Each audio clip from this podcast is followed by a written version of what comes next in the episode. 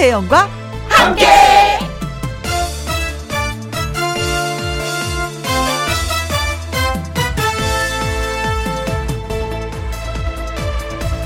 오늘의 제목 돌아봤더니 이런 얘기 안 해도 잘 사는 세상이면 좋겠어요. 어제 방송에서 하루 종일 수능 시험 이야기를 하니까 누군가 했던 얘기입니다. 얼마나 중요한 건데 예전보다 방송에서 대입 수능 시험 얘기를 별로 안 하는 것 같아요. 수험생을 둔 어느 가족의 불만이었습니다. 시험 한 번으로 인생에서 가장 중요한 결정을 하는 게 좀 그렇다는 얘기와 그만큼 중요하니까 더 얘기해야 된다는 말씀이었습니다. 여러분, 여러분은 어떻게 생각하세요? 둘 다 맞는 얘기 같습니다. 그런데요, 살아보면 꼭 그렇지만도 않잖아요. 참 중요한 시험이지만 그 시험 한 번이 우리 인생의 전부를 결정 짓거나 바꿔놓지는 않으니까요. 오히려 용기 있는 결정, 결단력 있는 행동, 깊은 깨달음, 뭐 이런 것들이 아니었을까요? 2020년 12월 4일 금요일 김혜영과 함께 출발합니다. KBS 라디오 매일 오후 2시부터 4시까지 누구랑 함께 김희영과 함께 12월 4일 금요일 첫 곡은 김광석의 두 바퀴로 가는 자동차였습니다. 6012님이 노래 좋아요. 저도 좋아요. 좋았어요. 그래서 여러분께 들려드렸어요. 0750님, 집콕 하며 종일 라디오가 큰 낙입니다. 여기는 광주예요. 음, 라디오가, 네, 낙이 되고 위로가 된다고 하니까 좋습니다. 음. 어, 8130님, 가장 형편상 그 당연한 수능 시험도 나에겐 사치라 넘기며 쿨한 척 했지만 아직도 그 시끌벅적지근한 시험의 수험생 한번 돼보고 싶은 사람입니다. 하셨어요. 8138님이 그런 글을 주셨네요. 음, 글쎄요. 기회가 된다면 다시 한번 도전해보는 건 어떨까요? 순서가 바뀌었다고 생각하시면 되잖아요. 음, 어, 그때는 열심히 내가 또, 음, 쿨한 척 했지만 지금은 공부할 때다라고 생각하시면서 도전! 저는 제, 좋다고 생각합니다. 어, 수험생 여러분들 진짜 고생 많이 했어요. 어제는 진짜 뭐, 어, 젖먹던 힘까지 쥐어짜면서 공부를 열심히 해서 시험을 봤을 거고, 오늘은 느긋한 하루를 보낼 수 있을 것 같은데, 어제하고 오늘 별로 큰 차이는 없는데, 나의 생활은 너무나 큰 변화가 생기는 거예요. 그쵸? 수고, 수고 많이 하셨습니다. 김혜영과 함께 참여하시는 방법은요, 문자샵 1061, 50원의 이용료가 있고요, 긴 글은 100원입니다. 모바일 콩은 무료고요 광고 듣고 다시 옵니다. 김혜영과 함께 3035님, 혜영 씨, 이제 겨우 2주째 듣고 있는데 매일매일 김혜영과 함께 시작할 때 너무 신나서 행복해지네요. 하셨습니다. 어, 무슨 겨우 2주째예요? 아직도 듣지 않는 분들 많이 계세요. 일찍 시작한 거예요. 아, 고맙습니다. 저도 예, 함께해서 여러분과 함께해서 행복했는데, 행복한데. 0472님, 집사람이 춥다고 내복을 입고 가라고 해서 입고 나왔는데, 차 안이라서 조금 덥네요. 손님을 기다리며 함께해요. 하셨습니다. 그래도 예 추운 거보다 더운 게 좀 낫지 않을까요? 창문이라도 살짝 열 수 있잖아요. 아우 추운 거 못 참겠더라고요. 나이가 들면 들수록 더 그래요. 예, 어 감기 걸리지 않게 조심하십시오. 신지원님 언니 저 입덧이 너무 심해서 힘들어요. 엄마 되는 게 이렇게 힘든 줄 몰랐네요. 하셨습니다. 아 이제 시작이구나. 근데 진짜 많이 힘들긴 힘들다고 하더라고요. 엄마 되는 게. 근데 입덧은 딱 임신을 했을 요때만 하는 게 입덧이에요. 그래서 그냥 보내면 안 돼요. 힘들다, 힘들다 하지 마시고 남편한테 어류강도 부리고 이럴 때 갖고 싶은 것도 여보 나 입덧해서 너무 힘든데 이게 갖고 싶어 라고 얘기도 하고 또 입덧 조금 지나고 나면 먹고 싶은 게 굉장히 많아지거든요. 여보 나 이게 먹고 싶어 라면서 말씀도 하세요. 이때 호강하는 거예요. 여자들은 임신을 했을 때 아셨죠? 이 기회 놓치지 마세요. 자, 그리고 노래 띄워드릴게요. 진시몬입니다. 보약 같은 친구. 내가 지쳐 있을 때, 내가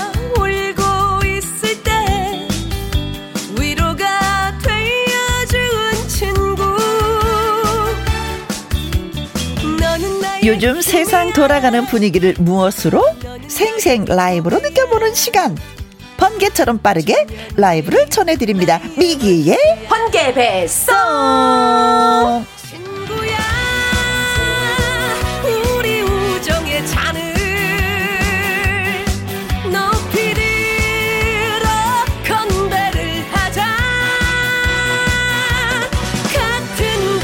금요일에 흥 부자와 함께 하시면 하하호호호호 웃을 수가 있습니다. 유튜브 스타 가수 미기 씨 어서 오세요. 네, 하하호호. 왔습니다. 미기 왔어요. 왜 여자하고 남자는 웃음소리가 다를까? 어, 그냥 그쵸? 뭐, 그쵸, 그쵸. 남자는? 하하하하 여자는 호호호. 근데 저는 호호호라고 해본 적이 없는 것 같으니까 그냥 나오는 대로 웃는 게 제일 자연스러운 웃음 같아요. 근데 진짜 왜 네. 이렇게 나이가 들면 여자들도 호르몬이 왜 남성 호르몬이 된다는데 하하하하 웃게 돼요. 전, 전 으하하하 같아요. 아, 그래요. 김정민님, 어, 번개 배송, 짝짝짝짝짝. 아, 기다리고 계셨구나. 고맙습니다. 어, 허미정님, 미기의 번개 배송, 기다렸어요. 감사해요. 오늘은 금요일이에요. 네, 미기의 번개 배송이 있는 날이죠. 음. 네. 네. 콩으로 들어온 2405님. 어, 김혜영 씨, 미기 씨랑 함께해서 행복한 오후네요. 와우. 이 인정님이 또, 음. 김혜영과 함께 청취한 지 저도 일주일 정도밖에 안 됐어요. 라고. 일주일 빠릅니다. 환영합니다. 네. 자, 주변, 열렬히 그쵸. 환영합니다. 음. 주변 분들께도 많이 많이 홍보해 주세요. 장기원님, 미기 씨가 나오셨군요. 안녕하세요. 즐겁겠네요. 예. 이게 중요한 거야. 네. 미기 씨가 나오면 즐겁겠네요. 아, 감사합니다. 아, 기대치가 그냥 막 올라가는데요. 네, 고맙습니다. 네. 자, 미기의 번개입송. 오늘의 주제는 길보드라고요. 네. 네. 그런데 길보드 하면은 우리가 알던 그 길에서 그렇죠. 아, 그거예요? 네, 1980년에서 90 년대 말까지 보통 이제 얘기하는데 과거에는 그 음반 복제라든가 뭐 판매 이런 법이 조금 느슨했었잖아요. 예, 그래서 아무래도 인식이 좀 부족했을 때라서 명동이라든지 뭐 그런 번화가에 보면은 길보드라고 해가지고 예 테이프로 된 그쵸. 어, 그런 그 카세트 테이프. 네, 카세트 테이프가 많이 유행을 하고 뭐 방송에 안 나왔는데 그렇게 street 거리에서 먼저 유행한 노래들이 있기도 하고 네. 이래서 그거를 길보드 차트라고 불렀다고 하죠. 예, 예, 네, 그렇습니다. 오늘은 길보드 차트에 대해서 한번 준비를 해봤어요. 네. 빌, 우리 요즘에 익숙하잖아요. 빌보드. 그렇죠. 빌보드. 근데 빌보드가 아니라 우리에겐 길- 더 친- 친숙한 추억이 함께하는 길보드. 네. 길보드. 네. 네, 좋아요. 네. 자, 열심히 준비했는데 좋습니다. 자, 오늘 미기의 번개배 송에 하고 싶은 말 라이브 노래에 대한 반응 예, 문자로 보내주세요. 문자는 샵 1061, 50원의 이용료가 있고요. 긴 글은 100원입니다. 모바일 콩은 무료고요. 첫 곡은 어떤 노래로 선사를 좀 해주시려고. 첫 길보드 차트 곡은 김종환 선배님의 존재의 이유입니다. 아, 이 노래도 네. 거리에서 먼저 알려진 노래였어요. 그러니까요. 그쵸? 네. 근데 또 이 길보드의 특징은 말이죠. 그 배경이 음. 계절적으로 겨울인 게 참 어울리는 그런 노래들이 많더라고요. 그래서 존재의 이유 같은 경우 1993년에 발표가 됐는데요. 부산 남포동에서 시작을 해가지고 네. 서울에서 명동, 뭐 동대문 이런 길보드를 다 점령하면서 아, 저 아래서부터 네. 따뜻한 남쪽에서부터 서서히 올라갔구나. 단풍 이렇게 물듯이 물듯이 그렇죠. 올라오면서 것처럼. 김종환 선배님의 그 15년의 무명 생활을 이 곡이 바로 끝나게 해주는 그런 엄청 이제 히트 명곡이 된 거죠. 네, 그 느낌 그대로 살려서 노래해 주시고 저희는 느껴보도록 또 하겠습니다. 네, 느껴주세요. 미기, 미기의 라이브 존재 이유 들어볼게요.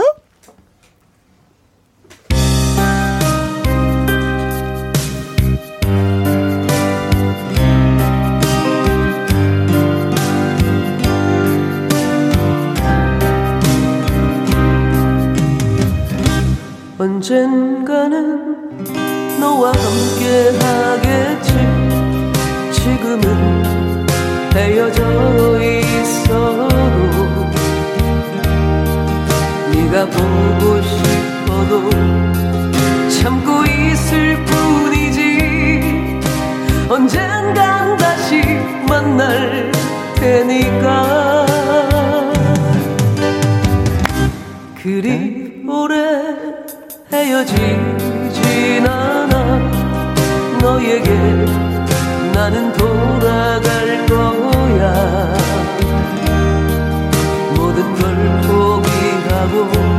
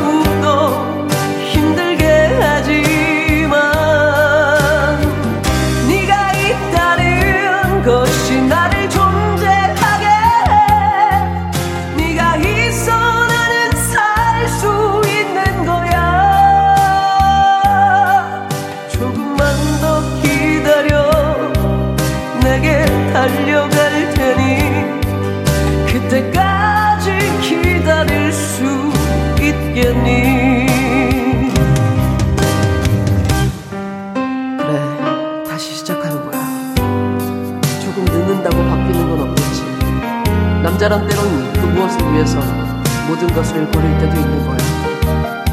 넌 이해할 수 있겠지? 정말 미안해. 널 힘들게 해서. 하지만 너무 슬퍼하지는 마 너의 곁엔 항상 내가 있을 테니까. 우리를 위해 미래를 위해 슬퍼도 조금만 참아줘.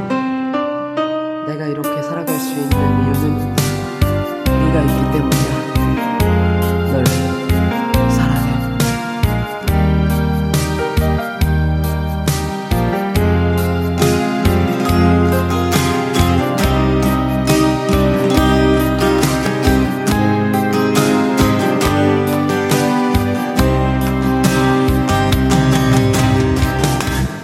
저녁 늦게 나는 잠이 들었지.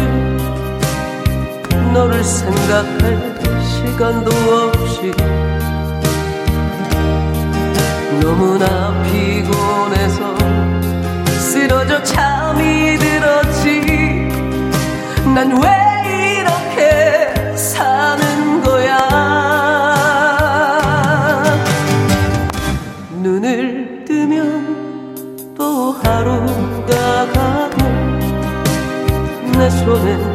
작은 너의 사진뿐 너를 다시 만나면 꼭 안고 놓지 않으리.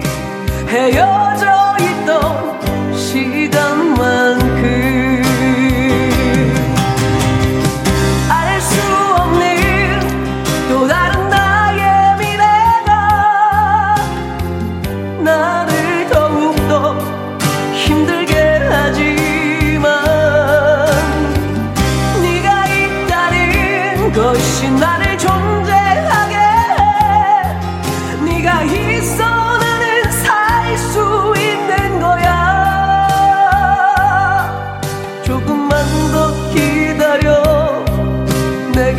달려갈 테니 그때까지 기다릴 수 있겠니? 조금만 더 기다려 내가 달려갈 테니 그때까지 기다릴 수 있겠니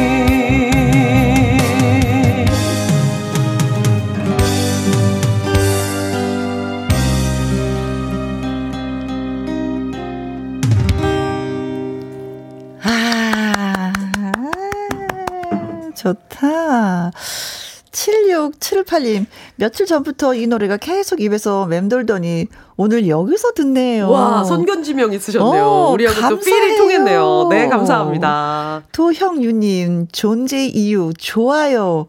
김종환님, 존재만으로도 너무 기뻐지네요. 찐팬이시구나. 어. 네, 가- 감사합니다. 가온누리님이 존재의 이유 노래로 저희 신랑은 저에게 프로포즈 했었어요. 그런데 요즘은 제 존재의 이유를 잠깐씩 까먹나 봅니다.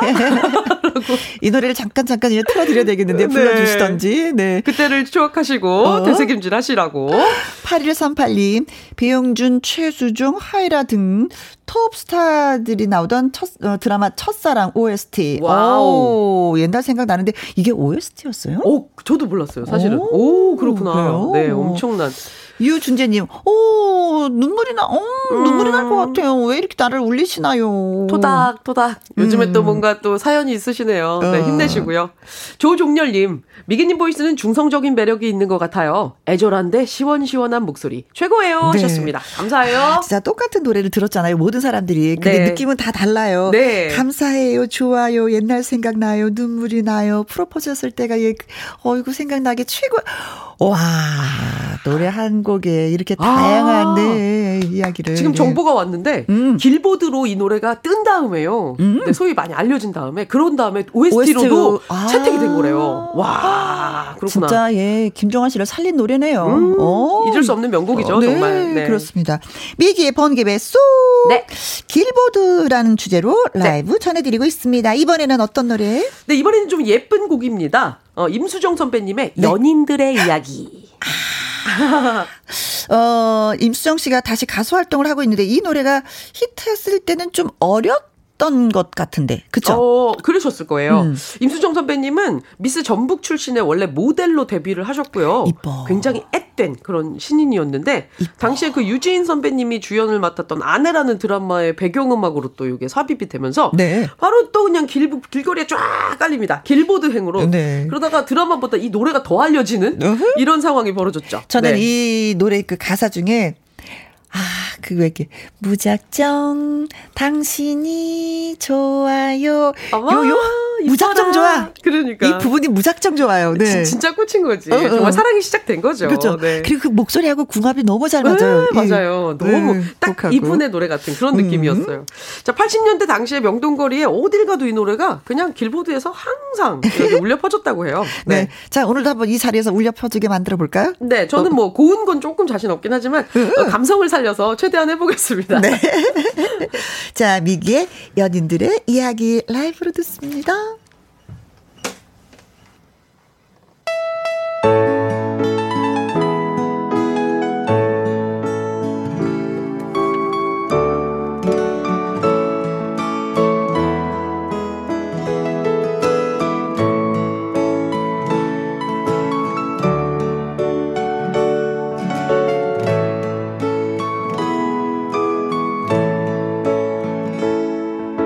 무작정 당신이 좋아요.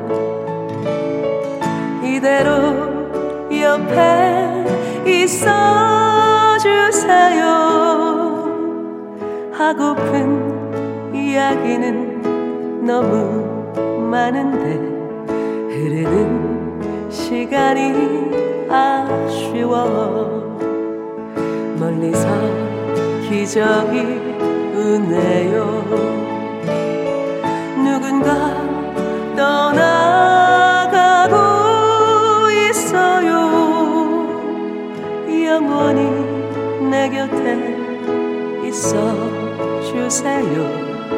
이별은 이별은 싫어요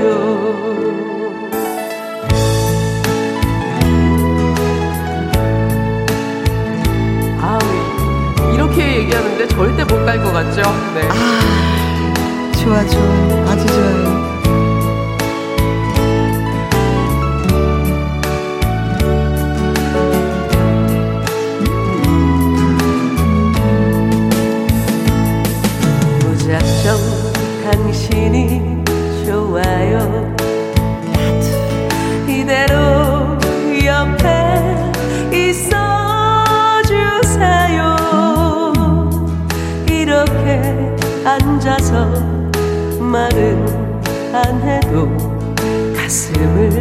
적시는 두 사람. 창밖엔 바람이 부네요. 누군가 사랑하고 있어요.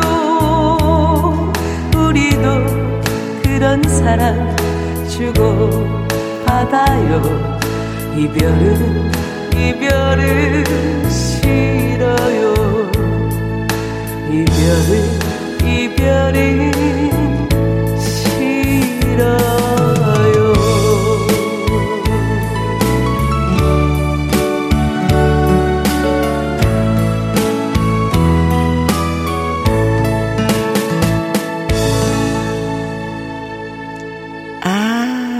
무작정 당신이 좋을 만큼 이제 막 사랑을 시작했는데 음. 이별이 싫죠. 싫죠. 그쵸? 그리고 이별은, 이렇게까지 싫어요. 이렇게 속삭이고 이렇게 달콤하게 이야기하는데 어딜 가려고요. 어. 못 가지 못 가지. 네. 와 가면 네. 바보지. 그러니까 어, 음. 가면 바보지. 예쁜 네. 사랑하세요. 음. 이규부님 무작정 미기님이 좋아요. 어머나 저도 좋아요. 네. 1030님이 어머 어머 오늘 선곡 왜 이래요? 어. 목소리가 묘하게 자꾸 끌리네요. 오늘 같은 날씨에 딱 좋은 선곡 하셨습니다. 네. 딱 좋은 문자 보내주셨네요. 고맙습니다. 그리고 콩으로 들어오신 5797님. 어, 중학교 다닐 때 음. 이불 속에서 라디오에 나오는 가사 받아 적으면서 배웠던 어, 노래예요. 너무 소녀 좋아요. 감성, 소녀 감성. 딱 그 느낌이네요. 네. 소녀 감성. 네.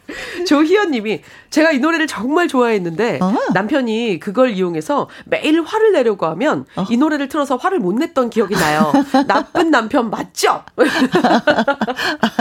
아니, 아니 어, 노래를 틀어서 화를 못 내게 하는 것도 중요하지만 화를 안 내게 만드는 것도 중요한데 어, 근데 굉장한 기술이네요. 남편분이 굉장히 머리가 좋으신 것 같아요. 네. 두 분 예쁜 사랑하세요. 자, 이쯤에서 번기의 어, 퀴즈, 퀴즈 나갑니다. 네. 음. 자, 미기 씨와 함께하는 번기 배송의 번기 퀴즈 시간이 돌아왔습니다. 네. 짝짝짝짝. 그런데 오늘 퀴즈는 조금 어려울 수 있습니다. 아, 그럴까요? 네. 방금 들으신 그 임수정 선배님 곡 관련인데. 어? 자, 임수정 선배님의 목소리로 크게 히트한 연인들의 이야기는. 이 노래? 1983년 같은 영화의 제목으로도 만들어질 정도로 큰 인기가 있었는데요. 네. 1983년 당대 최고의 청춘 스타들이었던 땡땡땡과 띵띵띵. 이 두 사람이 남녀 주인공을 맡아서 열연을 펼쳤습니다. 네. 그렇다면 영화 연인 연인들의 이야기 남자 주인공 여자 주인공은 누구 누구 일까요? 어, 조금 어려울 수 있어요. 네. 자, 아 그래서 저희가 저 보기를 또 드립니다. 네, 네 그렇습니다. 아 생뚱맞게 생뚱맞게 1번 보기 보세요. 1번입니다. 네. 강석 김혜영. 어, 케미가 좋은 두 분이긴 하죠. 네. 1번은 버리는 카드네요. 1번은 아니, 버리는 우리, 카드야. 아니, 우리가 모르는 사이에 또 어떤 애절한 연기를 또 하셨을 수 있죠. 한 적이 없네. 네, 넘어가 보겠습니다. 2번. 허참. 정소녀. 아, 이분들은 오호. 커플이었어요, 진짜. 예. 어떤 네. 커플이었냐면, 가족 오락관. 음. 네, 커플이었죠. 네. 네. 허참 씨가 그 굉장히 많은 그 여자 MC들이 바뀌었었어요. 저도 그 중에 한 여인이었었는데, 아하. 그 많은 여인 중에서 그래도 정소녀 씨가 가장 애틋하다라는 네. 얘기를 했거든요. 그렇지만 음. 드라마와 예능. 자, 그렇죠. 어쨌든. 영화, 자, 이건 또 다르죠. 네. 네. 또 3번 갑니다. 3번. 김수철, 이미숙. 오. 어, 가수와 탤런트. 김수철 아니 근데 때로는 김수철 씨가 또 네. 연기를 또 가끔가다 하셨거든요. 네, 또 뭐, 로맨스, 네. 고래 사냥 뭐 이런 것도 했기 때문에 네. 또 커플이 될 수도 있죠. 그렇죠. 네. 4번 노주현, 유진. 어 노지원 씨 얼마 전에 만났잖아요. 네. 아직도 네. 멋있고 근사하고 품이 음. 있고 남성적인 그 매력이 그냥 풀풀풀풀. 야. 저는 사실 노지원 선배님 진짜 멋있었던 게그 네. 그 멋있는 모습도 우리가 물론 기억하지만 나중에 이제 꽤 근래에 와서 저기 시트콤의 주인공으로 음. 또 나오셨었잖아요. 네. 근데 이미지를 확 부시면서 열어나시는 게 저는 그게 더 멋있더라고요. 근데 멋있는 이미지가 음. 그 사람 자체예요. 그런 것 같아요. 똑같아요. 응. 그래서 개그 연기도 너무 멋있더라고요. 어, 네. 네. 자, 그리고 5번. 송승환, 최명길. 아, 야, 최명길. 멋진, 예, 멋진 예. 또 배우님들이죠. 어, 제 친구죠. 네. 네. 오. 송승환 씨는, 어, 동계 올림픽. 네. 예, 그, 그, 오픈. 오. 공연을 개막 쇼를 진행하셨던 아, 분이죠. 연출 총 연출도 아, 하시고 예, 예, 그렇죠. 근사 아, 재능이 진짜 많아요 이분이. 네. 네. 자 그래서 80 1983년도의 영화 연인들의 이야기 주인공은 누구일까요? 누구? 강석 김희영, 허참 정소녀, 정소녀 김수철, 이미숙, 노주현, 유진, 송승환, 최명기. 누굴까요? 예. 자, 정답은 누구 누구 누굴까요? 문자샵 1061 50원의 이용료가 있고요. 긴 글은 100원, 모바일 콩은 무료가 되겠습니다. 자, 퀴즈 문자 저희가 기다리면서, 음, 신승훈의 미소 속에 비친 그대라는 노래 예, 듣고 오도록 하겠습니다. 너는 장미보다 와, 분위기 잡으라고 또 이렇게 경음악을 또 아, 저희한테 예, 들려주시는데. 네. 어, 아무래도 뭐 노래는 신승훈 씨의 목소리가 듣고 싶잖아요. 예. 네. 신승훈의 미소 속에 비친 그대 1918님이 길보드 차트에서 히트한 대표 곡이라고 하면서 저희한테 신청을 해 주셨습니다. 다시 듣도록 하겠습니다. 짝짝짝짝. 좋다, 좋다, 좋다. 진짜 네. 좋다. 와. 김혜영과 함께 금요일 1부 코너 미기의 번개배송. 미기 씨와 함께 하고 있습니다. 네. 오늘은 길보드 차트에 대해서 네. 알아보고 노래 들려드리고 있습니다. 네. 아까 저희가 퀴즈 냈었잖아요. 네네. 번개 퀴즈 정답 알아봐야 되는데 네. 문제가 83년도의 영화 연인들의 이야기 남녀 주인공은 누구였을까요? 누구였을까요? 하는 거였잖아요. 1번은 강석 김영. 에에에에. 2번은 허참 정소녀. 네. 3번 김수철 이미숙. 네. 4번 노지연 유지인. 네. 5번 송승환 최명길이었습니다. 네. 누구일까요? 자, 굿데이님 50번. 차인표. 신혜라. 아, 이 두 분도 열혈했던 굉장히 멋진 드라마가 있었죠. 어, 네, 있었어요. 그대뿐만 아닌가 뭐 하여튼간 있었어요. 네. 네 음, 사랑을 악기 네. 다루는 거 있었잖아요. 색소폰 주시고 이렇게 예. 하면서 음. 실제로 또 커플로 또 이어졌죠. 네. 김도균님. 어, 888번이요. 어, 음, 그때 그 주인공은요, 다름 아니라 최불암 김혜자 씨였죠. 아, 전원일기 부부. 영원한 부부죠. 네. 네. 드라마 라임 오렌지 님도 777번 김한국 김미화 양맥이 죽어 맞지요? 네. 쓰리랑 부부였었잖아요. 야, 그렇죠? 이건 상상도 못했네요. 일자 네. 눈썹, 일자 그렇죠. 눈썹. 네. 네, 운맥이 죽어, 운맥이 살아. 어, 네. 아무튼 뭐 영화는 아니지만 부부 역할을 했어요. 그렇죠. 네, 한복 입고. 네. 네. 정연수님. 8번 선유 용녀 오지명. 저 이거 너무 좋아했는데 진짜 좋아했어요. 영영 영영 영영 영영 영영 영영 너무 좋아했죠 이거. 네. 이것도 예 드라마에서 삼풍이 예, 순풍 산부인과라고 아주 네. 재밌는 시트콤이었어요. 음, 네. 거의 우리나라에서 시트콤이 유행한 것의 그 시초가 아니었나 싶은데 맞습니다. 그때 그렇죠. 네. 네. 기억이 나요. 8138님이 정답! 정답! 5번 송승환 최명기. 와우. 5번이라고 확실하게 이분은 콕 찍어 주셨는데요. 네, 정답하고 외쳐 주셨거든요. 네. 네. 아, 유력하네요. 최현아 님 5번. 송승환, 최명길. 오. 어, 계속해서 5번으로 야, 가는데요? 그러면 5번인가 봐요. 백현주 님도 5번이에요. 송승환, 최명길. 전 너무 어릴 때라 영화는 못 봤지만 명배우님들의 연기는 음. 믿어 의심치 않습니다. 찾아봐야겠어요. 라고. 어, 저도 이 영화는 보지 못해서 주인공이 누군지는 모르겠어요. 음. 네. 그래서 우리 작가가 이것이 정답이 하면 이것이 정답인 줄 알아야 돼요. 제가 음. 확인을 못 했거든요. 네. 자, 그리고 이병호님 5번. 어, 성승한 최명길. 예전에 아내와 신혼 때 봤던 추억이 있네요. 야, 그럼 확실하게 기억하시겠네요. 예, 음, 정답이다, 정답. 예, 자리 굳히기 넘어가네요. 5757님이 5번이에요. 송승환, 최명길. 지금은 두 분, 지금도 두 분은 원탑이시죠. 그렇죠. 나이 들수록 더 멋있는 것 같아요. 라고. 음. 아, 김승현님, 5번, 송승환, 최명길. 그때 연인들의 이야기는 마치 그 시대에 느꼈던 감정을 음. 다시 한번 화면에서 느끼게 해주었던 명작이었습니다. 아, 오, 영화에 대해서 이렇게 표현해 주시는 거. 전 영화를 못 봤기 때문에. 네. 네. 자, 아무튼, 예, 정답과 그리고 재밌는 답을 주신 분 분들 저희가 선물 보내드리겠습니다. 네.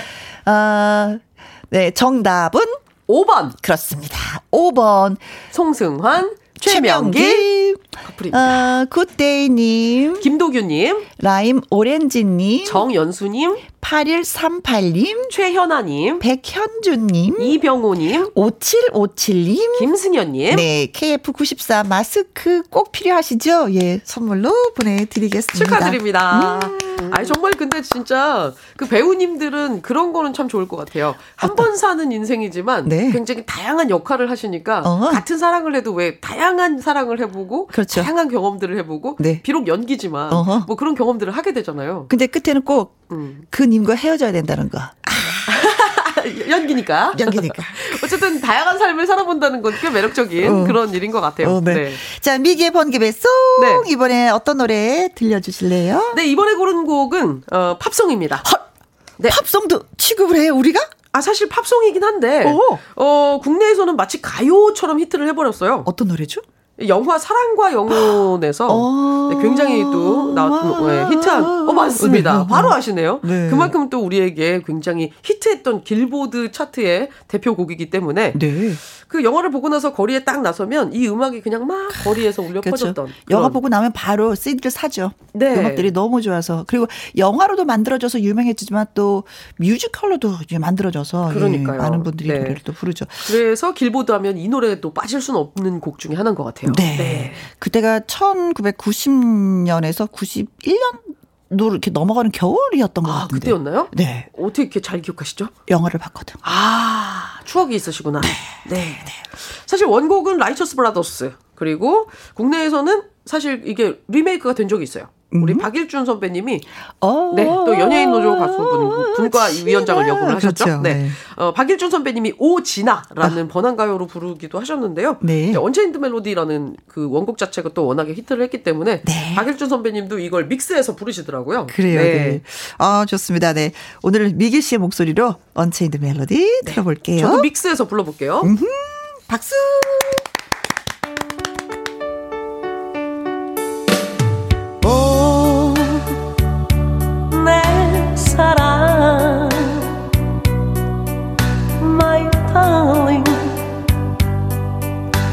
난 항시 널 생각하네.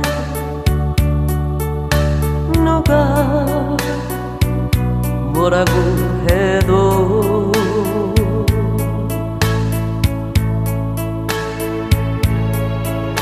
하루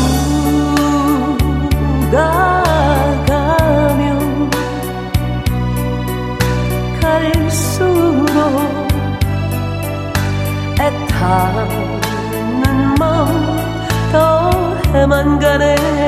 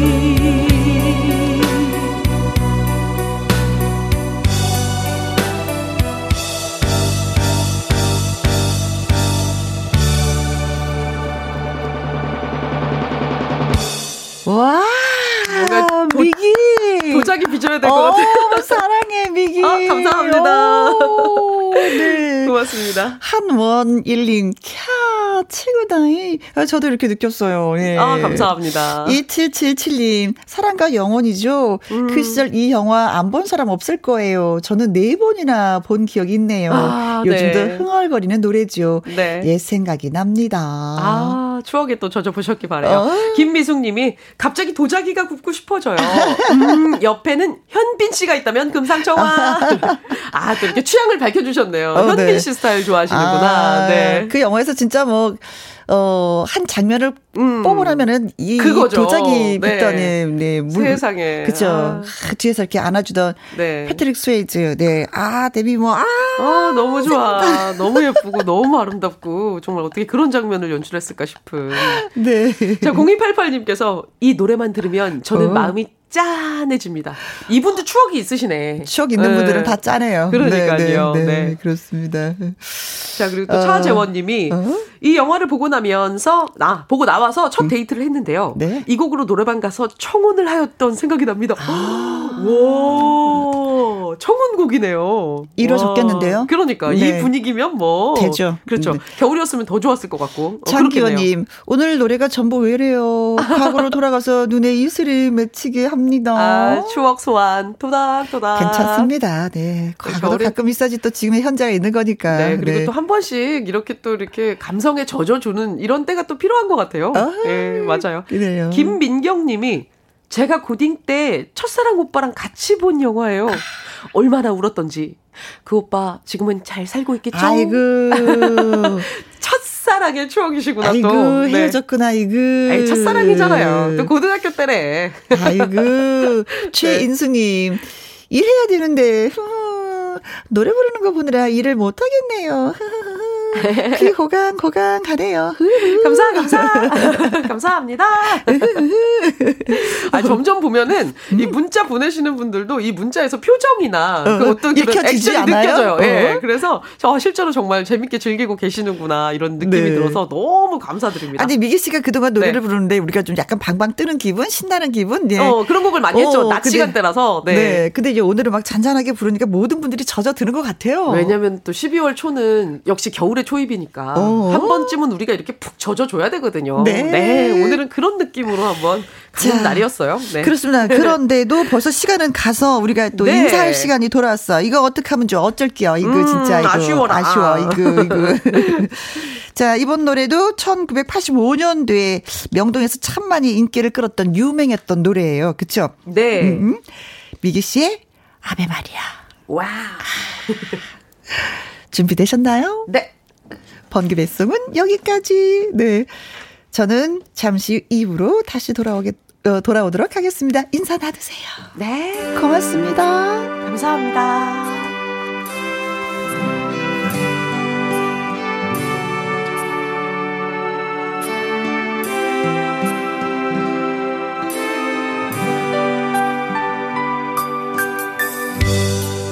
우리들의 사랑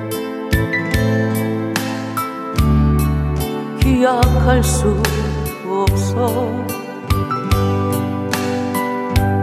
명동 성당 근처에서 쓸쓸히 헤어졌네. 떠나가는 뒷모습 인파 속으로 사라질 때 나는 눈물 흘리며 슬픈 종소리 들었네. 아베 마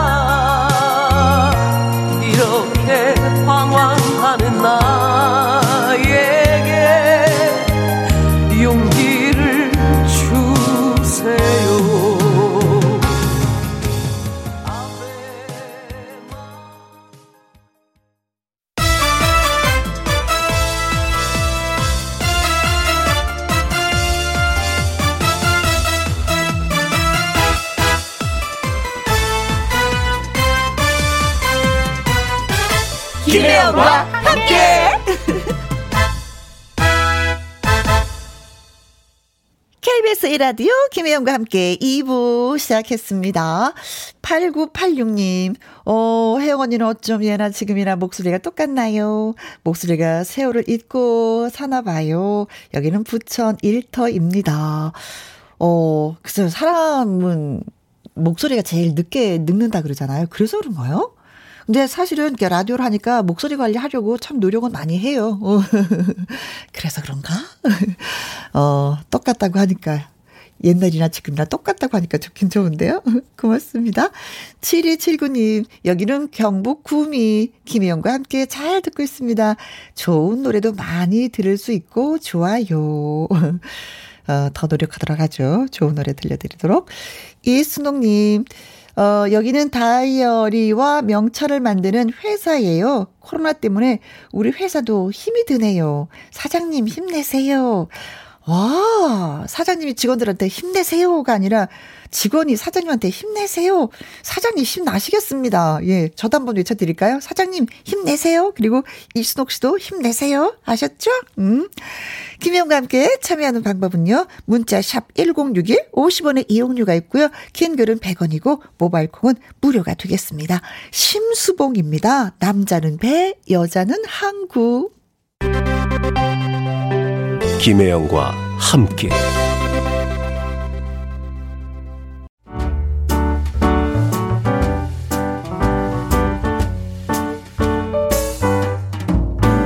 김희영과 함께해서 드리는 선물입니다.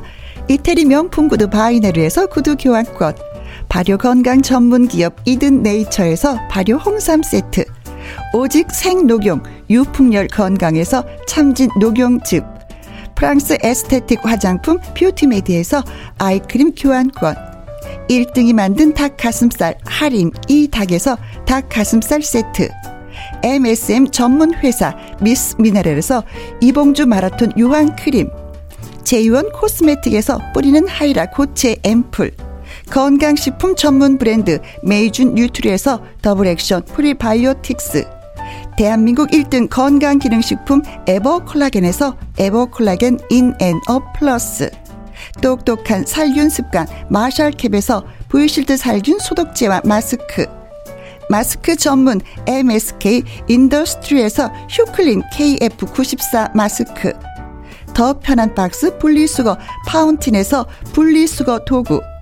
퍼거슨이 만든 건강생활 브랜드 일상닥터에서 이메가 EPA 주식회사 비엔에서 정직하고 건강한 리얼 참 눈이 일동 코스메틱 브랜드 퍼스트랩에서 미백주름 기능성 프로바이오틱 세럼 다운 ENL에서 모로코 프리미엄 식용 아르간 오일 아르간 디오르 상쾌한 아침 전략 페이펄에서 세계 선택 RU21 나주 레인 보호팜에서 나주쌀로 만든 현미 쌀국수 그리고 여러분이 문자로 받으실 커피, 치킨, 피자, 교환권 등등등 선물도 보내드립니다. 슛 들어갑니다. 영화 한 편 찍으시죠. 엔딩에 키스신 있다 참고하시죠. 그대의 연예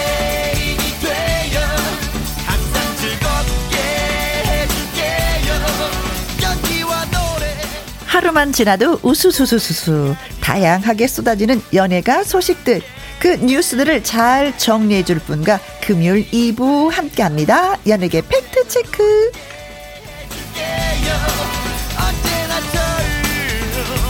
같은 마음으로 강희룡 더 팩트 대중문화 기자님 오셨습니다. 어서 오세요. 네, 오호, 안녕하세요. 바쁘죠? 많이. 엄청 뛰어왔습니다. 좀 여유 있게 이렇게 오면 또 시간을 아주 있게 와지고요. 네. 오늘 조금 뭐 일하다가 좀 일하다가 맞춰서 오시는 바람에. 예상 못 예상 못하는 그 시간이. 그래도 정말 다행인 게 예. 2분 전에 도착하셨어요. 아, 예. 그게. 어디나 얼마나 고마운지 이 안 오시면 내가 이 긴 시간을 뭘로 보내나. 아이고 죄송합니다. 아니요, 아니요, 너무. 오심에 너무 고맙습니다. 네. 네. 자, 강 기자님이 준비하신 뭐 이야기도 들어보고요. 애청자 여러분의 질문도 예 받아보도록 하겠습니다. 궁금한 점이 있는 분들 문자 보내주세요. 샵 #1061 50원의 이용료가 있고요. 긴 글은 100원이고 모바일 콩은 무료가 되겠습니다. 강일원 기자의 연예계 팩트 체크 처음 나눠봐야 될 이 주제가 어 이찬원 씨에 대한 문제가 진짜 예. 음, 네, 네. 어, 문자가 많이 왔습니다. 이은정님을 비롯해서 강 기자님, 이찬원 씨, 박명수 씨 소식 좀 전해주세요 하셨습니다. 네, 지금 연예계가 아주 초비상이에요. 아주요 네, 네. 큰 이슈예요. 지금 왜냐하면 코로나가 상반기에 조금 어 확산됐다가 한때 좀 잦아들었잖아요. 그렇죠. 근데 지금 올겨울이 고비인 것 같은데요. 음. 방송 그동안에는 어 방송 쪽도 조심을 했고 네. 충분히 뭐 간간히 이렇게 뭐 제작진이나 스태프 중에 어 확진자가 있었지만 네. 연예인들이 확진자가 나온 거는 그렇죠. 없었거든요. 네, 네. 근데 최근 들어서 지금 뭐 오늘 또 628명인가 그런데 아. 어 지금 이찬원 씨 같은 경우는 네. 지금 탑 6, 그러니까 트롯맨이죠. 네. 트롯맨들이 다 한꺼번에 움직여요. 음. 프로그램마다. 그래서 만약에 이 멤버 중에 한 사람이 음, 확진자가 되면 연말 시상식까지 모두가 문제가 될 가능성이 큽니다. 그렇죠. 네. 네, 다행히 이찬원 씨는 음성 나왔는데 알다시피 음성이 나와도 그 기간을 좀 기다려야 되니까 한 2주간 정도 격리를 해야 되고요. 박명수 씨도 아, 마찬가지입니다. 이찬원 씨가 음 성이에요? 네, 이찬원 씨, 네, 이찬원 씨 음성이죠. 어, 예. 확진자. 자, 확진자가 어, 확진이 된 거죠. 아 이- 이찬원 씨. 아 맞아요. 네. 제가 잠시 너무 좀 너무 급하게 오다 보니까 이해해요. 네. 이찬원 씨는 확진 판정을 받았습니다. 음흠. 그래서 이제 받았기 때문에 다른 멤버들 영탁이라든가 그 음. 나- 다른 멤버들이 전부 지금 어, 그렇죠. 그러니까 그런데 이제 연말 지금 준비하고 있는 거에는 큰 문제가 없다고 제작진은 얘기를 하는데 굉장히 지금 조심스럽게 음. 네. 어, 지금 추이를 보고 있습니다. 네. 근데 박명수 씨라든가 이제 연예인들 중에 지난주에 지난 1일 날이죠. 이 KBS 유희열 스케치북에서 어 녹화 당시에 참여했던 에버글로우 서, 어, 시연이 확진을 받아서 네. 이 프로그램도 지금 중단된 상태입니다. 음. 현재 녹화를 좀 중단하고 좀 어, 자가격리 상태이죠. 그래서 뭐 지금 뭐 주현미 씨라든가 네. 김현철, 틴탑, 거미가 이 프로그램에 같이 합류했기 때문에 아, 다 그분들도 예. 다 그럼, 검사를 받았는데 이분들은 다 음성이에요. 어, 음성이면 그래도 어, 자가격리가 들어요. 자가격리인데요. 어, 뭐 2단계, 3단계가 있어서 보건소에서 이렇게 직접 격리하는 당사자가 아니면 네. 어, 같은 이제 일행 중에 음? 격리된 사람들이 있다고 그래도 지금 주현미 씨 같은 경우는 녹화에 참여했거든요. 네. 음성 판정이 이제 같이 있었던 분이 음성 판정 나왔고 본인도 물론 그렇게 나왔기 때문에요. 네. 그래서 어쨌든 어 방송가가 굉장히 지금 비상인 거는 맞습니다. 네. 그 지금 KBS FFM을 진행하고 있는 박명수 씨 같은 경우도 네. 자가 격리 들어갔거든요. 2주 동안에. 네. 그래서 이제는 박명수 씨가 라디오를 진행하지 못하고 예, 아나운서분이 대- 예, 되죠. 대타. 예, 대타로 예, 예, 예. 예, 진행을 하고 있습니다. 근데 박명수 씨뿐만 아니라 김태훈 씨도 역시 어 그렇습니다. 아, 라디오가 진짜 갑자기 두 분이 훅 빠지는 바람에 네. 네. 그래서 사실 뭐 우리 프로그램도 김혜영 씨도 마스크 끼고 전에 한 적 있잖아요. 네. 이제 굉장히 조심을 많이 하고 있는 거고요. 음. 어, 또 이런 그 연말 어, 시상식이 많이 줄줄이 예고돼 있어요. 음흠. 당장 이제 다음 주부터 계속해서 뭐 멜론이라든지 마마라든지 음. 제가 몸담고 있는 더팩트에서도 시상식을 해요. TMA라고 어워즈를 하는데 아. 그렇죠, 그렇죠. 또뭐 언택트로 하긴 하지만 굉장히 지금 조심스럽게 준비하고 있습니다. 네. 방송사도 연말 시상식들이 지금 뭐 진행자든 출연자들 지금 섭외하고 있거든요. 지금 굉장히 뭐 아주 바쁘게 움직이더라고요. 일파만파예요. 네. 그 그죠? 누가 확진이 나오면서 그 사람과 주위에 있었던 분, 근데 이분이 또 모르는 상태에서 또 다른데 움직이면 거기에서 또 그렇죠. 일파만파. 네. 그래서 지금 사실은 이제 방송계 쪽이 비상에 걸리긴 걸려 있습니다. 맞습니다. 조심한다고 하는데도 알게 모르게 또 이게 그쵸 확진자가 되어 버렸어요. 네. 네. 그래서 호박 고구마님이 이제 조금 전에 제가 얘기했던 연말 대상 할 수 있을지에 대해서 물어보 보셨는데요. 음. 어, 현재로서는 준비를 하고 있습니다. 차질 없이. 음. 근데 이 상황이 만약에 아까 지금 쭉 얘기했듯이 연예인들의 어, 아니면 스텝 중에 누군가가 그렇죠. 어, 이 확진자가 발생하게 되면 일파만파로 커져서 네. 뭐 못할 수도 있다는 거를 뭐 근데 이번 달에 예정됐던 미스트롯 콘서트나 뭐 나훈아 씨 콘서트 우리가 다 이 시간에 중단됐죠. 말씀을 드렸었잖아요. 네네, 근데 네. 나훈아 씨 콘서트도 그럼 마찬가지로 취소가 결국 네 결국 어 중단을 이제 취소하기로 했고요. 음. 왜냐하면 지금 상황이 500명에서 600명으로 늘어나는 이 상황에서는 그렇죠. 뭐 거리두기 해도 사실은 굉장히 위험한 겁니다. 네네. 그래서 미스터 어, 어 트롯 네. 콘서트가 이제 중단 연기가 된 상태에서 나훈아 콘서트도 이제 최종적으로 연기됐다는 말씀을 드립니다. 네. 나훈아 씨 그 콘서트에서 많은 분들 그 어 좀 기뻐하고 예 기다렸다라고 표현하셨는데 듣지 못하셔서 좀 아쉽네요. 그렇죠. 래서 저희가 이 시간에 예, 나훈아의 테스 형이 들려드리도록 하겠습니다. 네. 김혜영과 함께 강희룡 기자의 연예계 팩트 체크 하고 있습니다. 북성님 닉네임이 북성이에요. 테스 형 세상 좀 구해줘요. 음 진짜 좀 때를 쓰고 싶어요. 7941님 아 테스 형 코로나 좀 데려가. 아 테스 형 언제쯤 마스크 안 쓰고 다닐까요? 했습니다. 아, 진짜 누구한테 이런 질문을 던지고 싶은데 정확한, 명확한 답을 주시는 분이 그 아무도 없어요. 알 수가 없어. 그렇죠. 그렇죠. 네. 진짜 세상이 왜 이런지, 세상이 왜 이렇게 힘들게 됐는지, 치료제가 빨리 나오기만을, 예. 전 세계 모든 사람들이 목나 기다리고 있습니다. 서훈성님, 맞아요. 시상식보다 코로나 확산을 막는 게 중요하지요. 그렇습니다. 이 상황에서 시상식 가면 난리가 날 거예요. 그렇죠. 음, 뭐좀 비대면 형태로 하긴 하더라도 네. 어 비대면이라 시상식은 워낙 많은 아티스트들이 한데 모이고 이런 네. 것들은 이제 조심해야 되기 때문에 네. 어려운 거죠. 그렇습니다. 강희룡 기자의 연예계 팩트 체크. 어, 다음 주제가, 어, 임영웅 씨에 관한 얘기네요.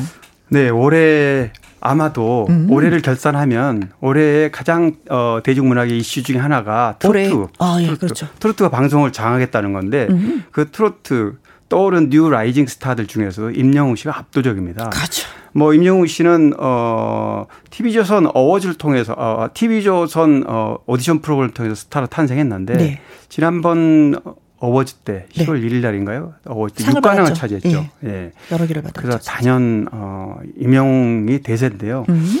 어, 어, 이, 저, 이색 조사 결과 설문 조사가 있어서. 어떤 제가, 설문 조사였어요? 어, 어, 조사가 취업 포털 인크루트가 한 건데. 네. 어, 가끔 이런 어, 사, 이슈라든가 화제 인물에 대한 관심사를 끌기 위해서 이런 조사를 해요. 네. 어, 성인 남녀 1065명을 나흘간 조사를 해봤더니. 네.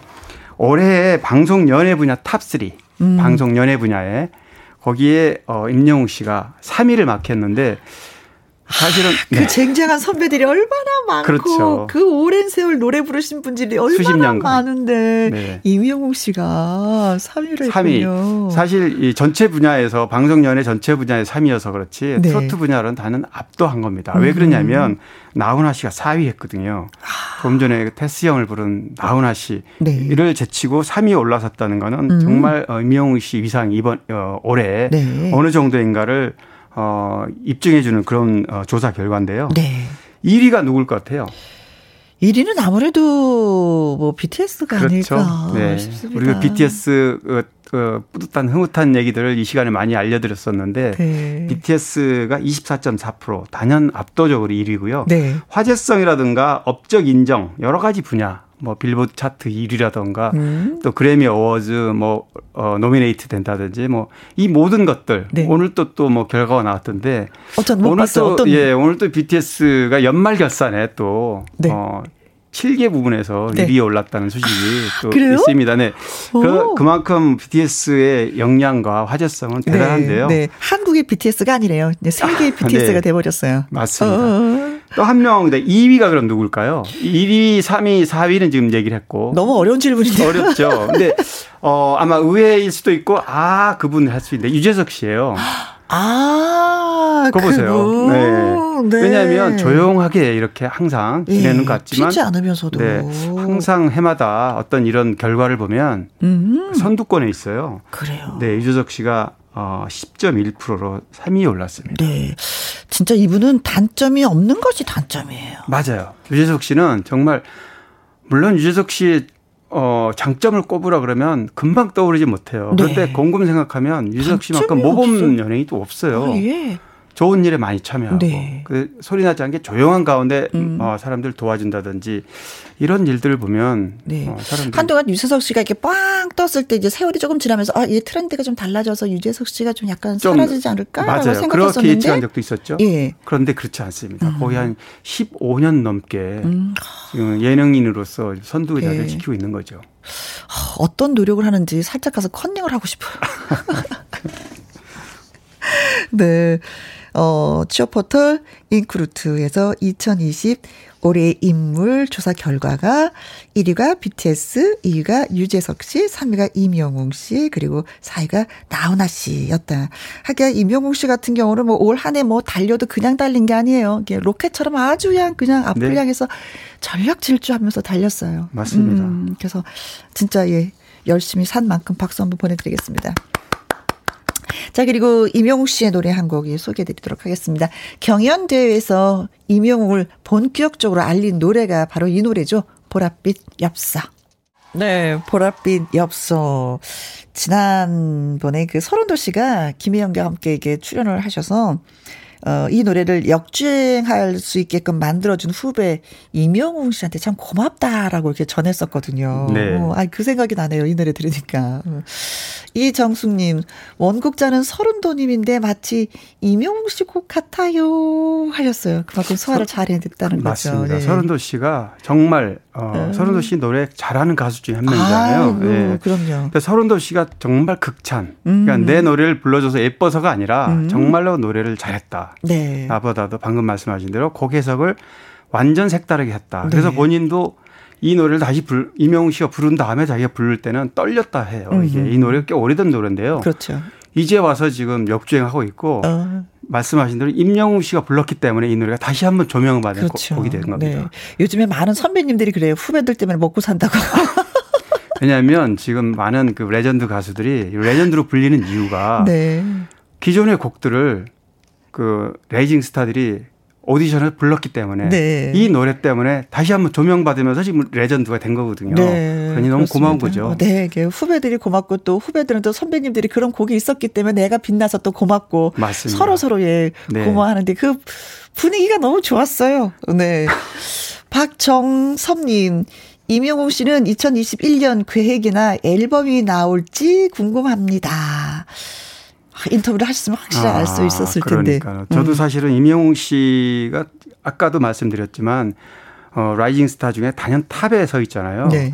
근데 어, 이 rising star 중에 지금 트롯맨들 중에서는 사실 영탁 씨 같은 경우가 네. 자신의 노래로 그렇죠. 대중에 어필한 가수 중 한 명이고 음. 임영웅 씨는 어떤 노래를 불러도 기존 곡들 다 cover song이어도 다 감동이 가는 방금 음. 부른 그 설운도 씨 노래도 마찬가지고 근데 임영웅 씨도 노래 음반 발표를 했어요. 했어요. 기존에도 했고 또 박구윤 씨와 같이 콜라보로도 했고 음. 했는데 정말 임영웅 씨의 노래가 제대로 된 노래를 음. 내년에 아마 많이 상반기쯤에는. 어. 나오지 않을까. 저도 사실 기대를 하고 있고요. 네. 노래는 항상 준비하고 있고 항상 찾고 있고 네. 아마 지금 한참 준비하고 있을 겁니다. 네, 신곡 발표하면 예 김영과 함께해서도 꼭예 네. 틀어드리겠습니다. 박정섭님, 강기론 기자 연예계 fact check 어, 결혼 소식을 예 들고 오셨네요. 네, 박휘순 씨. 예, 네, 개그맨. 개그맨, 예, 개그의 후배이기도 하잖아요. 네. 원래 어 박휘순 씨는 연극 배우 출신이고 음. 어 개그맨으로 2005년에 KBS 20기 음. 콘테스트 이제 어 합류를 해- 하면서 개그맨이 됐는데 네. 그러니까 개그맨으로 어 독특한 어 박희순 씨의 그런 매력 있죠? 매력이 넘치죠. 그런데 박희순 씨가 지금 17살 연하의 어 신부와 예, 결혼을 예. 했어요. 최근에. 근데 저는 네. 이게 항상 결혼을 하 개그맨 후배들이 결혼을 하면은 엄영수 씨가 오죠. 연락을 항상 해요. 이렇게 네, 네, 네. 문자를 오는데 저는 박희순 씨 결혼한다는 소식을 듣지를 못해서 문자를 못 받은 거. 내가 네. 제가 잘 몰랐던 맞아요. 건가? 결혼에 따로 예고를 하지 않았고요. 예. 방송을 통해서 요즘 사실 결혼을 약 어, 결혼을 발표했다가도 음. 지금 코로나 때문에 네. 어, 결혼식을 하객을 모아서 하는 결혼식을 생략하는 경우가 많아요. 아, 그야말로 작은 결혼식. 네, 작은 결혼식. 음. 가족끼리 밥 먹는 것도 부담스러워서 아주 소수만 모여서 하는데 네. 어차피 방송 출연에 몇 사람 스태프하고 하는 거니까 음. 결혼식 장면을 녹화를 해서 방송을 통해서 보여줬습니다. 아. 그래서 이제 방송을 통해서 여러 하객들 중에서 축하하는 사람들 중에 예를 들면 선배 중에는 방금 말씀한 오명수 씨 같은 분은 네. 어, 오명수 씨가요. 17살 연하와 첫 번째 결혼을 예, 맞아요. 했다가 실패했잖아요. 네. 그래서 이제 어 사실 이 방송에서 저도 방송 내용을 보고 봤는데 박희순 씨하고 천예진 씨가 이제 결혼을 하기 전에 어, 이분도 17살이고 엄영수 씨도 맞아요. 17살 네, 네. 연하네요. 그래서 주례를 부탁한다고 이렇게 엄영수 찾아갔는데 네. 엄영수 씨가 나한테는 주례 부탁하지 마라. 나는 모범으로 산 연예인이 아니다. 이렇게 어. 이런 지하에 거절을 하고 네. 그냥 축하 영상으로만 한마디를 했는데 네. 나처럼 살지 마세요. 이게 축하 영상이었습니다. 아, 근데 엄영수 씨는 또 내년에 한 세 번째 결혼을 1월 말에 또, 어, 예. 네, 세 번째 결혼한다고 제가 말려드렸었는데. 엄영수 씨 결혼할 때이누 어느 분이 주례를 설까 이것도 궁금하네요. 아, 주례는요, 미국에서 하는 결혼은 그 신부 아드님이 목사예요. 그래 미국에서는 이제 목사가 아. 네. 하고요. 좀 특이하죠. 네, 요즘 뭐 네, 네. 아버지가 뭐 이렇게 아드님이. 하거나 엄마가 하거나 그런데 아들이 이제 주례를 한다는 건 좀 특이하고 한국에서는 이제 코로나가 잠잠해지면 음. 한국 결혼식은 뭐 지인들하고 음, 한다고 어, 그럽니다. 네, 네. 어, 그리고 또 예, 박명수 씨가 축가를 불렀다고. 네, 박명수 씨가 축가를 불렀는데 박명수 씨는 뭐 당연히 개그맨 후배니까 네. 뭐 그런 자리는 빠지지 않는 어, 선배인데요. SG 워너비와 정엽이 축가를 불렀고 음. 또 즉석에서 박희순 씨가 박명수 선배가 오니까 네. 부탁을 했어요. 어, 형 불러줘. 나 맞아요. 축하 좀 해줘. 뭐 이런 분위기였네요. 네, 바보에게 바보 이런 노래를 이제 불렀는데 아무튼 이 노래도 또 축가 부르는데 뒷부분에는 박희순 씨가 마이크를 건너 잡아서 아. 같이 또 이렇게 부르는 그런 자리가. 네. 박명수 씨의 바보에게 바보가 이 노래가 프로포즈 했을 때 불렀던 노래로 알고 네. 있는데 요. 네.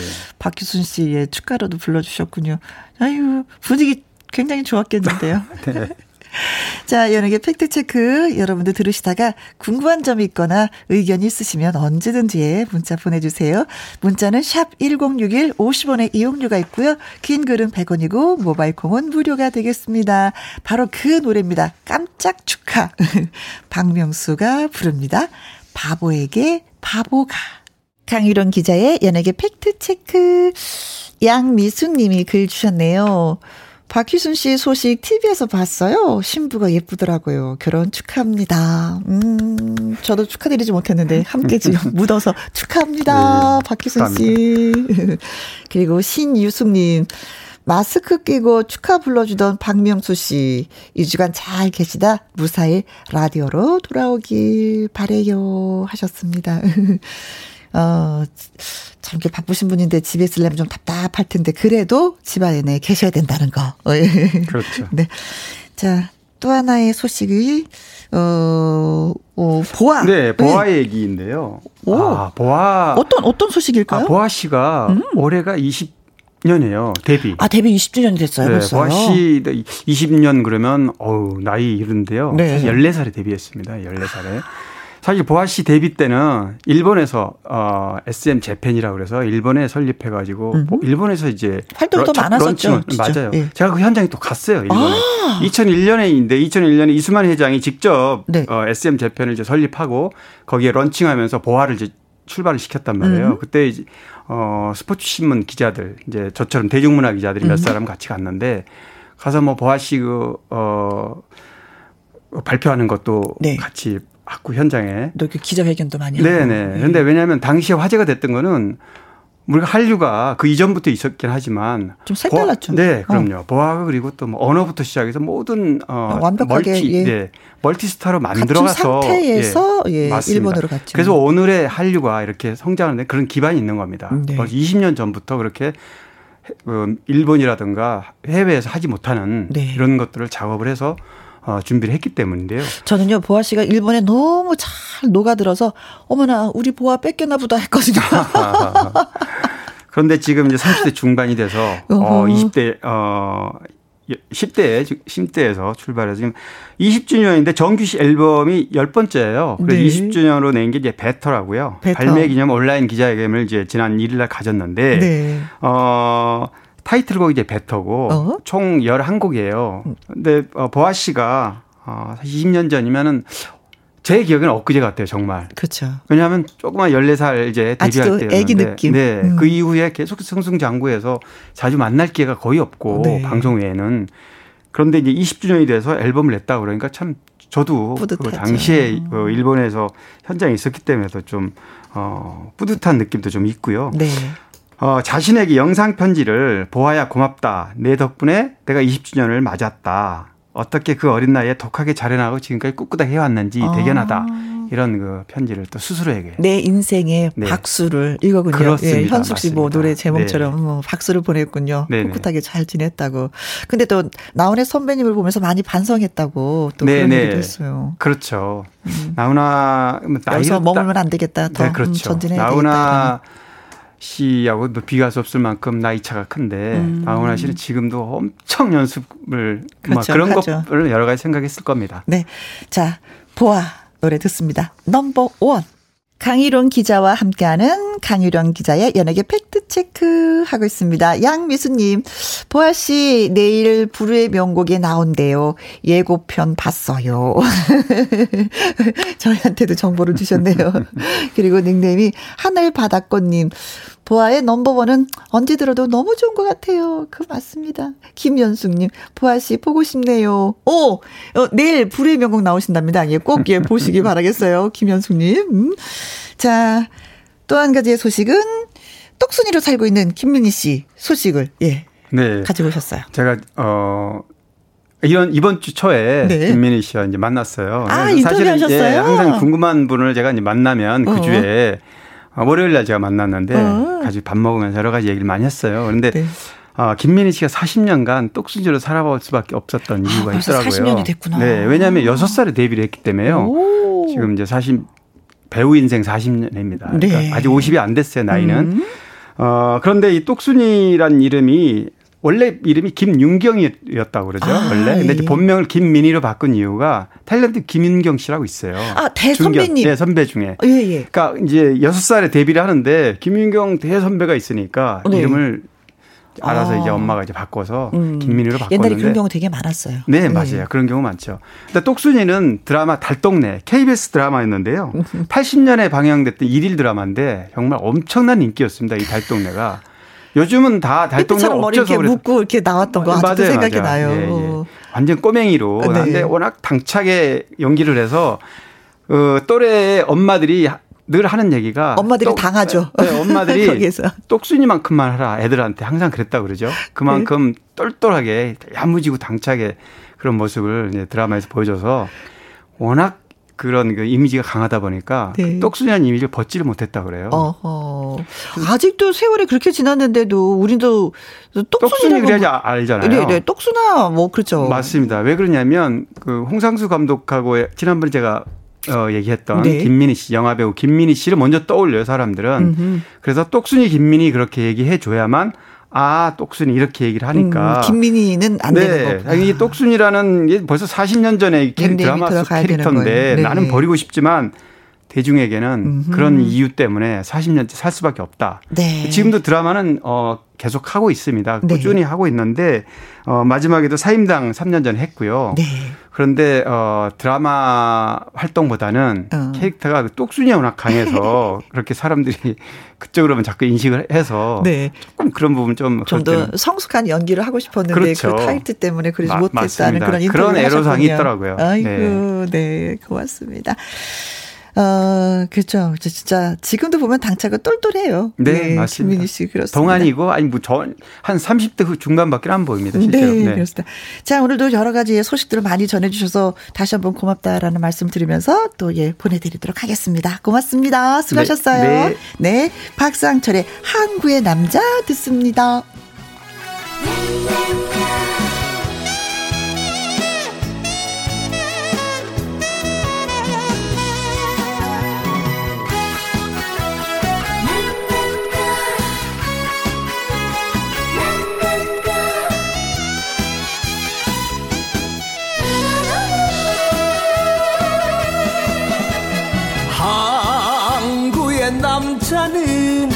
항구의 남자는 갈매기도 사랑한다네 3424님, 안녕하세요, 혜영씨. 다른 방송을 듣다가 넘어왔어요.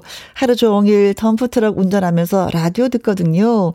제일 피곤한 시간대에 혜영씨 목소리에 피로가 풀립니다. 항상 고마워요. 하셨습니다. 어, 라디오 듣다가 또 피로가 풀리지 않으면 커피 드시라고 제가 커피 쿠폰 예 보내드리도록 하겠습니다. 파이팅 해요. 그리고 4296님, 우연히 라디오에서 듣게 됐는데 좋은 노래가 있어서 신청을 해봅니다. 김석준, 한동준의 함경도 해수기라는 노래예요. 이 세상 모든 아들, 딸은 그 이름 부르는 것만으로 눈물이 날 거예요. 엄마. 라고 하셨습니다. 자, 오늘의 끝곡은 김석준, 한동준의 함경도 해수기입니다. 오늘도 여러분과 함께해서 행복했습니다. 지금까지 누구랑 함께? 김혜영과 함께.